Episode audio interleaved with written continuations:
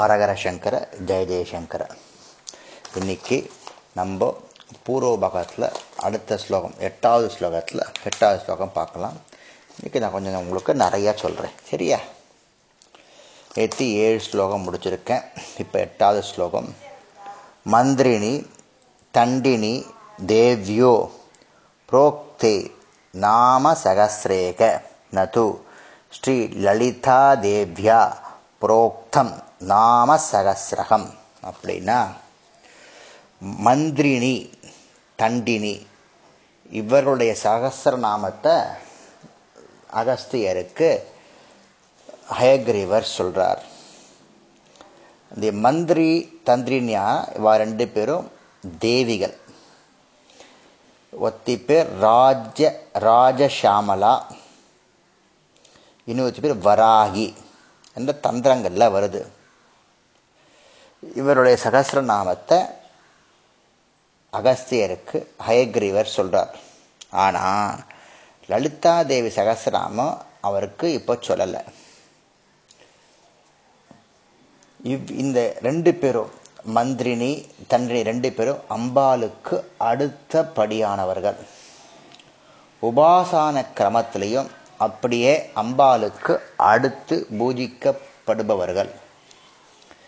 இவ்வளவு விஷயங்களை ஹயக்ரீவர் கூறியிருந்தும் அகஸ்தியர் தன்னுடைய தவ வலின வலிமையால் பரம ரகசியமான லலிதா தேவியின் சகசிரநாமம் ஒன்று உண்டு என்பதை உணர்ந்து அதை தனக்கு ஏன் கூறவில்லை என்று கேட்கிறார். இந்த ஸ்லோகத்தில் என்ன சொல்றாருன்னா ஹயக்ரீவர் வந்து மந்திரினி தண்டினியுடைய ஸ்லோகத்தை சொல்லிட்டு அப்படியே விட்டுடுறார். அகஸ்தியர் தன்னுடைய தவவலியினால நம்ம கேட்டது லலிதா சகசிரநாமத்தினுடைய தேவி சகசிரநாமம் தானே இதையே நமக்கு சொல்லலை அப்படின்னு கேட்குறார் அகஸ்தியர். நம்ம ஹயக்ரீவரை பார்த்து. அடுத்த ஸ்லோகம். தத்ரேம சம்சயோ ஜாதோ ஹயக்ரீவ தயானிதே. கிம் வா துவயா விசம்பிருதம் தத் ஜாத்வா வா சமோஷிவேஷிதம் அப்படின்னா ஏ ஹயக்ரீவரே தயாநிதையே இந்த விஷயத்தில் எனக்கு ஒரு சந்தேகம் உள்ளது. தாங்கள் அந்த ஸ்லோகத்தை எனக்கு சொல்ல வேண்டும் என்பதை மறந்துவிட்டீர்களா? அல்லது சொல்ல வேண்டாம் என்று அலட்சியமாக இருந்து விட்டீர்களா? அல்லது இந்த சகசிரநாமத்தை கேட்க எனக்கு தகுதி இல்லையா? எனக்கு அதை சொல்வதற்கான காரணத்தை சொல்லுங்கள் அப்படின்னு சொல்றார். அடுத்தது மமவா யோக்கியதா நாஸ்தி ஸ்ரோத்தும் நாம சகசிரகம். கிமர்த்தம் பவதா நோக்தம் தத்ரேமே காரணம் பதா. அதாவது இந்த ஒன்பதாவது ஸ்லோகமும் பத்தாவது ஸ்லோகத்தை சேர்த்து பார்த்தா தான் மீனிங் கரெக்டாக இருக்கும். அம்பாளுடைய சகஸ்திரநாமத்தை சொல்லாததற்கு மூன்று காரணங்கள். அதை அகஸ்தியர் கூறுறார். ஒன்று மறந்திருக்கலாம். ஃபஸ்ட்டு காரணம் மறந்திருக்கலாம். ஆனால் சப்தஜனா ஹயக்ரீவருக்கு மறதி ஏதும் இல்லை என்பதால் அந்த காரணம் தள்ளி வைக்கப்பட்டு அடுத்த காரணத்தை சொல்கிறார். ரெண்டாவது காரணம் ஞாபகம் இருந்தும் உபதேகையாக அலட்சியமாக இருந்து விட்டாரா? அயக்ரீவர் அப்படின்னு நினைக்கிறார். சிறந்த சீடரன் அகஸ்திரியிடம் தயாநிதியான அயக்ரீவர் உதாசீமா உதாசீனமாக இருப்பது சாத்தியம் கிடையாது. அதனால் அந்த காரணத்தையும் தள்ளிவிடுகிறார். அதனால் மூன்றாவது காரணத்தை கேட்கிறார். இந்த சகசிரநாமத்தை கேட்க எனக்கு தகுதி இல்லையா? எப்படி? சூரியன் மொட்டாக இருக்கும் தாமரையை தன் கிரணங்களால் மறச் செய்கிறாரோ? அவ்வாறே குருவும் சிஷ்ய சிஷ்யருடைய ஞானத்தை மலரச் செய்து அவனை தகுதி உள்ளவனாக்க செய்ய வேண்டது என்பது குருவின் கருணை. எனவே தகுதி இல்லை என்ற காரணமும் பொருந்தாது. இந்த மூணு காரணமும் பொருந்தாது. வேறு என்னதான் காரணம் எனக்கு சொல்லாததற்கு அதை சொல்ல வேண்டும் என்று அகஸ்தியர் வினவிய யார்கிட்ட? ஹயக்ரீவர்கிட்ட வினவியார் அப்போ சூதர் வருகிறார். சூதர் யாருன்னா? சூத உவாச்ச நம்முடைய எல்லா புராணங்களிலும் சூதர் என்பவரால் நைமிசாரண்ய கஷேத்திரத்தில் சத்ரயாகம் நடந்த காலத்தில் அங்கு கூடியிருந்த சௌனகர் முதலிய ரிஷிகளுக்கு சொன்னதாக அமைந்திருக்கிறது. பிரம்மாண்ட புராணமும் அப்படி கூறப்பட்டதுதான். எனவே சூதர் மேலும் சொல்லுற்றார் என கூறப்படுகிறது. இப்போ சூதர் என்ன கேட்கிறார்? இது பிருஷ்டோ ஹயக்ரீவோ முனினான கும்ப ஜன்மனா பிரகருஷ்டோ பஷ்ணம் பிராக்த பிராக தாபசம் கும்ப சம்பவம் இவ்வாறு அகஸ்தியரால் வினவப்பட்ட ஹயக்ரீவர் மிகுந்த மகிழ்ச்சி அடைந்தவராய் பதில் கூறுகிறார். அகஸ்தியர் சகஸ்திரநாமத்தை பற்றி கேட்டதனால் ஹயக்ரீவர் மிக்க மகிழ்ச்சி அடைந்தார். இதில் என்ன சொல்கிறேன்னா மகாபாரதத்தில் வரத்துக்கு மீனிங் சொல்கிறார் யாருக்கு குரு சொல்லணும்?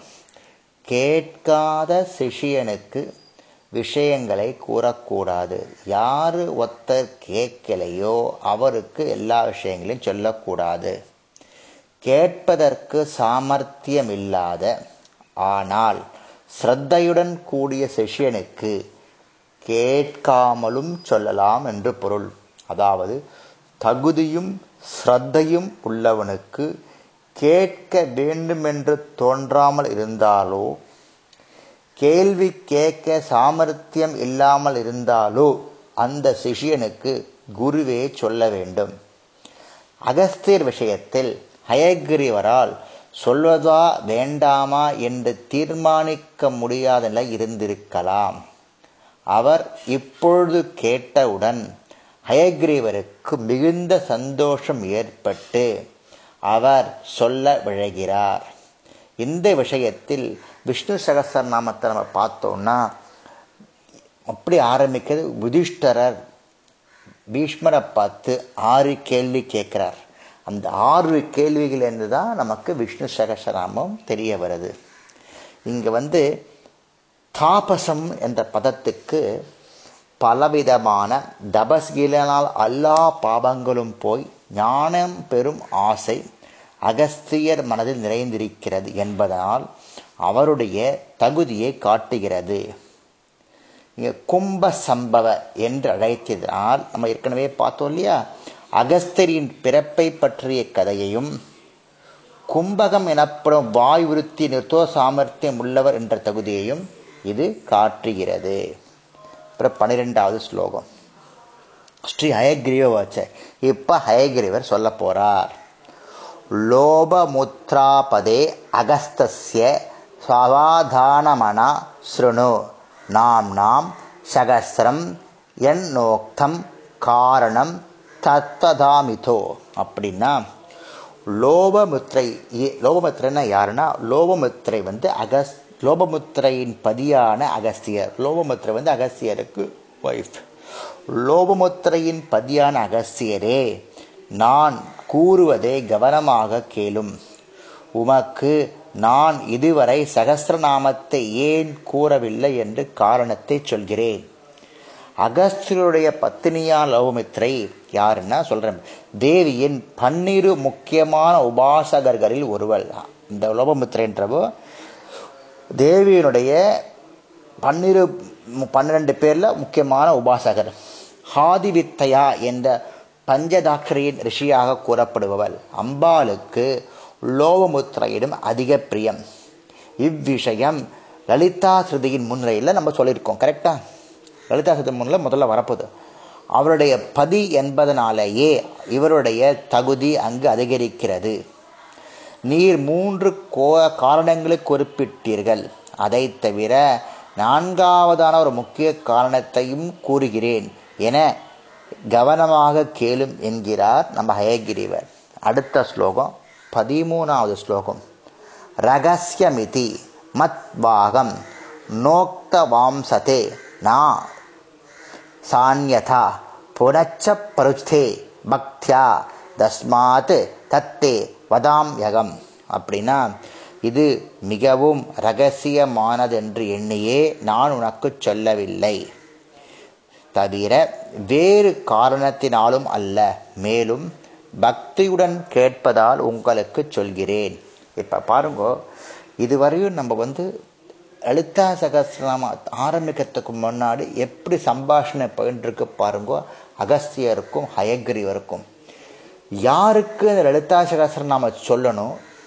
யாருக்கு சொல்லக்கூடாதுன்னு ஹயக்ரீவரே பிளான் போட்டிருக்கார். ஸோ இதை நம்ம அப்படியே ரெகுலராக இருக்கணும். ஒரு சிஷ்யன் கேள்வி கேட்டால் குரு ஆன்சர் பண்ணணும். புரிஞ்சுதா? கேட்காத சிஷ்யனுக்கு விஷயங்கள் தெரிய விளங்காத சிஷ்யனுக்கு குரு சொல்கிறதுல பிரயோஜனம் கிடையாது.